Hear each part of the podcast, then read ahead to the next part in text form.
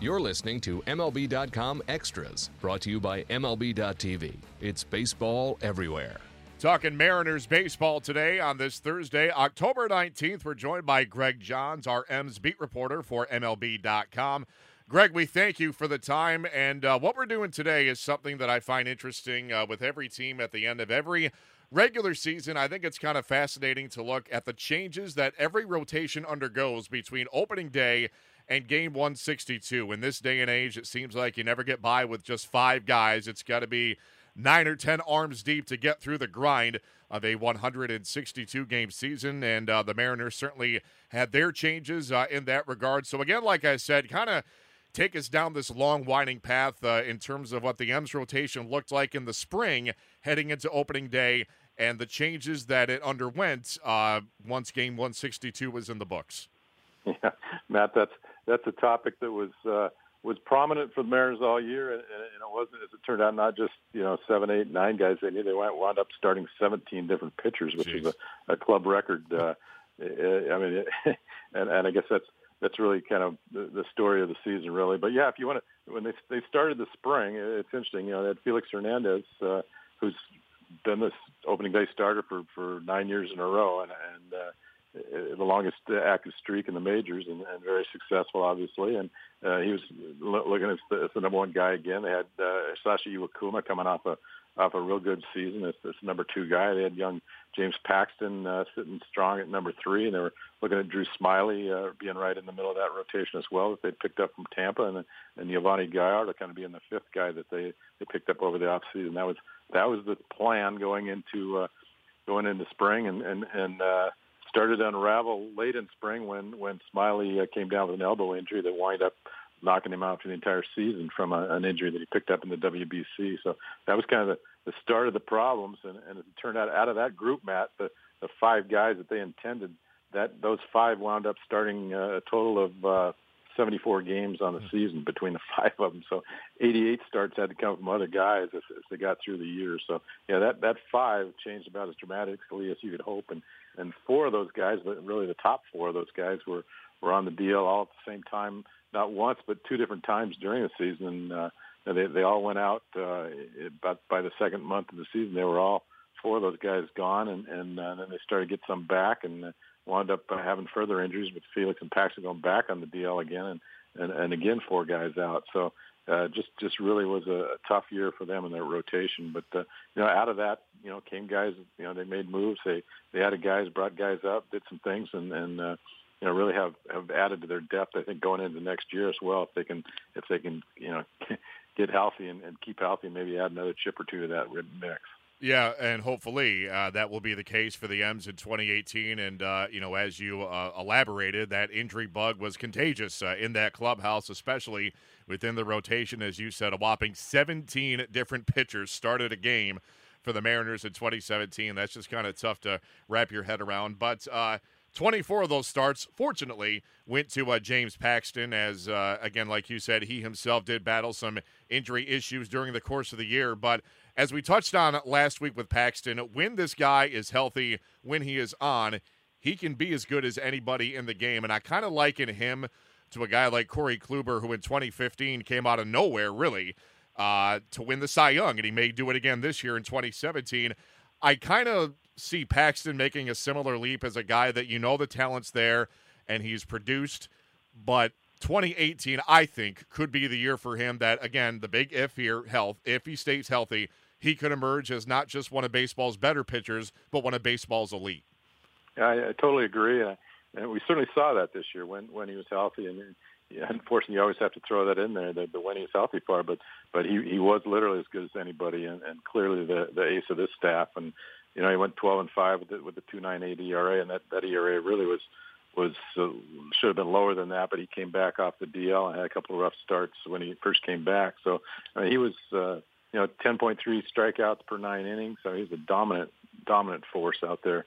Uh, and, uh, you know, he's, he's been that way, you know, bits and pieces over his career. Uh, when he's when he's been on, he's he's been real good, but he's just had the, the string of injuries. The, the interesting thing, Matt, is that the different kind of injuries. You know, it's not a guy that you look and say, well, he's had he's had elbow problems or he's got a shoulder problem. It's just it's going to be a problem he's always going to have. uh, it, it's been different things. And he had a, a lat strain that knocked him out a good chunk at 2014, and and uh, and then 2015 he had a, finger problem. Uh, you know, last year he, he started the year in, in Tacoma, came up and was was really really strong, and then gets hit with a line drive off the elbow. It's one of those things that happens in baseball and knocked him out. Uh, uh, you know, this year he, gets he comes out in uh, in the first month and was was dominant. I mean, he was he was just on top of his game, and then he strained a forearm and had to sit out a month. Came back and and uh, took a couple starts, but then was was pitcher of the month in the American League in July. Just uh, uh, absolute force that month. Uh, six no, first Mariner pitcher ever to win six games in one month, and and uh, was was dominant in doing so. And then then strains a strains a pectoral muscle, a, a pectoral muscle of all things. So you just don't think of a pitcher, you know, having a having an issue in that area. But uh, and again, test to sit out five or six weeks, and, and it, those it, it's just a strange thing, a different kind of injuries, man. Whether whether he's just injury bugged or he's just had some bad luck, I guess we'll we'll, you know, we'll find out over the course of time. But uh, he's certainly a guy. You know, he's 28 years old. He's he's uh,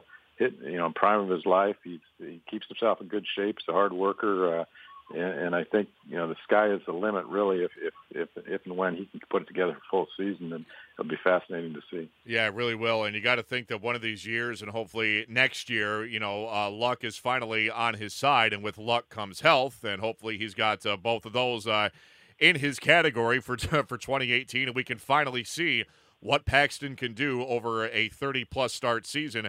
Hopefully, we get that answer uh, by this time next year, and we'll see what kind of a pitcher uh, he does become if he can make that leap to uh, elite status uh, in Major League Baseball. And uh, Greg, of course, no discussion about the uh, M's rotation complete without talking about King Felix. And he's been around forever, or so it seems, but he's still only 31, which is hard to believe. but last year, of course, the injury bug hit him as well only uh, 16 starts. The numbers uh, not King Felix esque, only finishing uh, six and five, a 4.36 ERA. Is there a thought that even though he's still only 31, that there is so many miles on his arm at this point that maybe, just maybe, this is the beginning of a decline for him, or is it more a case of you know what? He's simply battling, uh, you know, health issues, and uh, when he is 100%, he could still be as good as anybody in the game. Yeah, I mean, I, I think there's no question if you if you're going to be honest about it, and the Mariners have, been, uh, that there there is concern, and there's I think they feel they need to take a different approach with him, and he needs to take a different approach both in in preparation and and also in how he pitches. Uh, you know, he, he is not the guy that's going to come out there and, and uh, strike out 12, you know, every game. He, he he needs to pitch differently. They tried to get him to kind of work more that way this year, pitch pitch more uh, you know more to contact and and uh, it's funny. Scott Servais, I remember in spring training, was saying, you know, the, the King's Court is a beautiful thing, and, and in Safeco Field, if you've seen a game with with Felix pitching, and the, the fans get out there and they get up on their feet and start chanting uh, when he gets two strikes, you know, pushing for that strikeout, and he's, it's always been his thing. And, and Scott said, you know, it'd almost be better to to, to not have that sometimes, and, and not have him thinking so much. I got to strike guys out all the time, but but just really using you know more of his stand down in the zone, changing speeds, doing different things to just get contact. Because he can be still effective, but he, he's not that guy that's going to come up there and, and, throw 96, 97 and, and be that guy. And he hasn't been that guy for a while. But but that velocity does continue to, to decline. And this year, it was not uh, you can't avoid it. I mean, he had two different lengthy stints on the DL with with a shoulder issue. Uh, and and uh, you know Jerry Dipoto said it after the season. You know that's that's not something you just go out and lift weights and say I'm better, you know, your, your shoulder starts to decline. You got to figure out ways to kind of deal with that. So uh, he's got two two more years on that contract at, at uh, 53 million. So a good chunk of of change invested in Felix, and and you know he, he remains.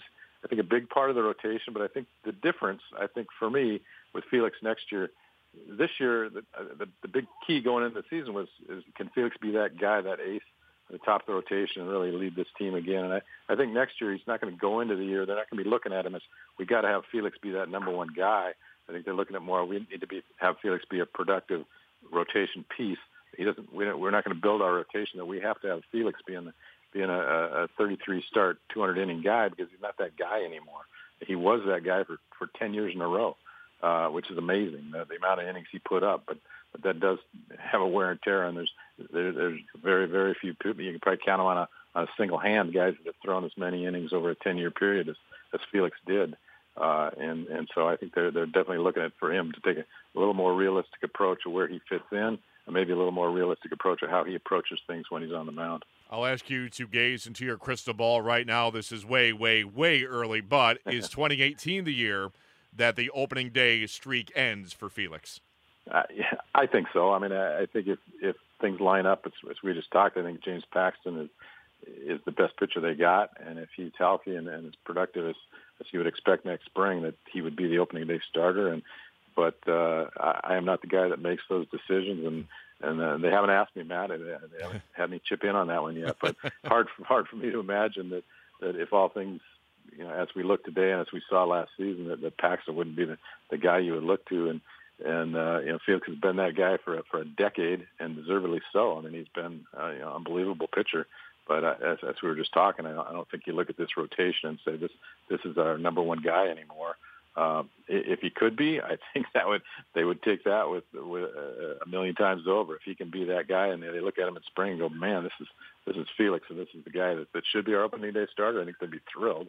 I just don't think at this point they're saying that that has to be the case. Yeah, I, I agree. I think Paxton uh, is the guy that has the inside track right now, but uh, you never know. Uh, with Felix, uh, it's tough to count him out, and we'll see who is on the mound for uh, game number one in uh, 2018. Greg, want to get your thoughts on uh, Mike Leake. A very interesting guy, a very interesting trade acquisition. This was a guy that prior to coming to Seattle, a career national leaguer between the Reds and the Cardinals, and uh, with the Cardinals, the number's not great.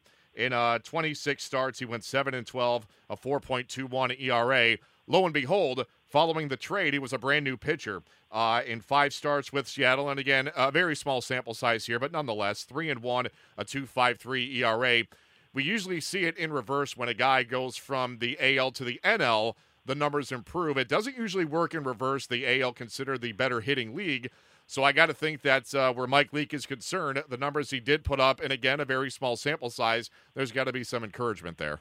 Absolutely, and, and the Mariners loved what they saw. There's no question. Uh, he came in, really gave him a boost. You know, as we talked about that that rotation pretty much in shambles when they picked him up, and and he came in really solidified things that last uh, six weeks of the season and, and looked like a guy that that certainly they can help uh, help them going down the road.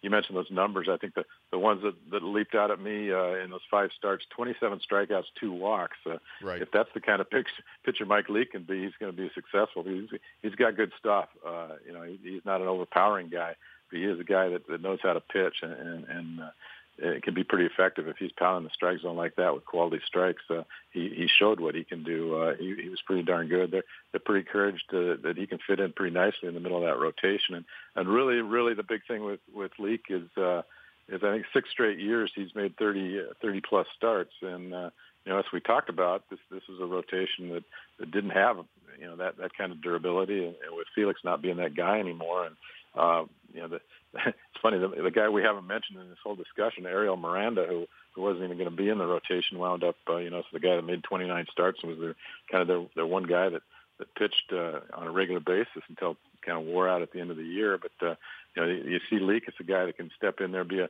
a pretty good pretty good innings uh, eater, and a guy that really helped him out uh, going forward, and and he's got he's got three years left on his contract, and uh, it was a pretty big deal that the Cardinals signed him to, but they they absorbed some of that money in the in the trade back. So he's got three years, and and the Mariners will be paying about thirty three million out of that, so about eleven million a year for the for those three years, which they feel is is a pretty reasonable figure for a guy like that. If you're on the free agent market right now, you're you're certainly going to be looking at that kind of money for a for a veteran with with that kind of experience. So yeah, they, they like what they got with Mike Leake. Yeah, absolutely, as well they should. And uh, assuming uh, better health uh, for 2018, and it's hard to think it would get worse uh, from this past year.